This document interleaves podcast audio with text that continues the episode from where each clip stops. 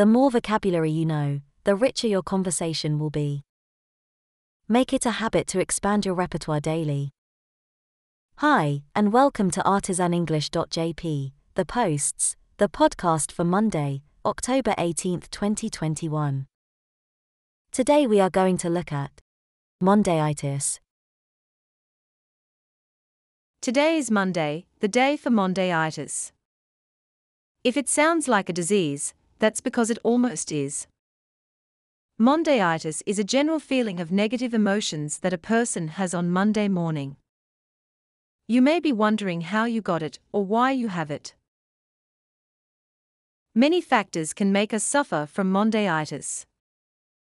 Some of those reasons include not sleeping enough, having a lot to do during the day, or not eating well over the weekend.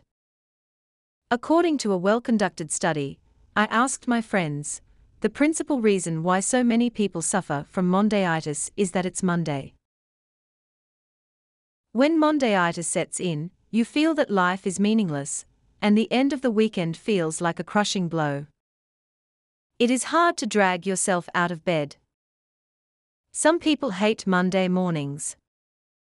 They want to stay in bed all day after a weekend that was too short.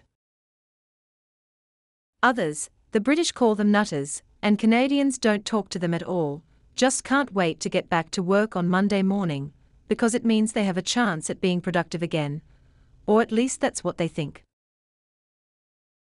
There is no known cure for Mondayitis. Many petitions have been written and submitted to the relevant authorities requesting that Monday be removed from the workweek.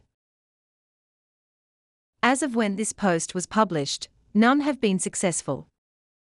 The only good news I have for you is that Mondayitis is fleeting, only lasting 24 hours. Oh well, Sisyphus has his rock, and we have Monday. Let's get on with it. That's all for this episode. Thanks for putting us into your ears. Don't forget to subscribe.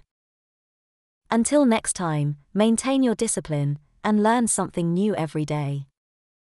I'm outta here.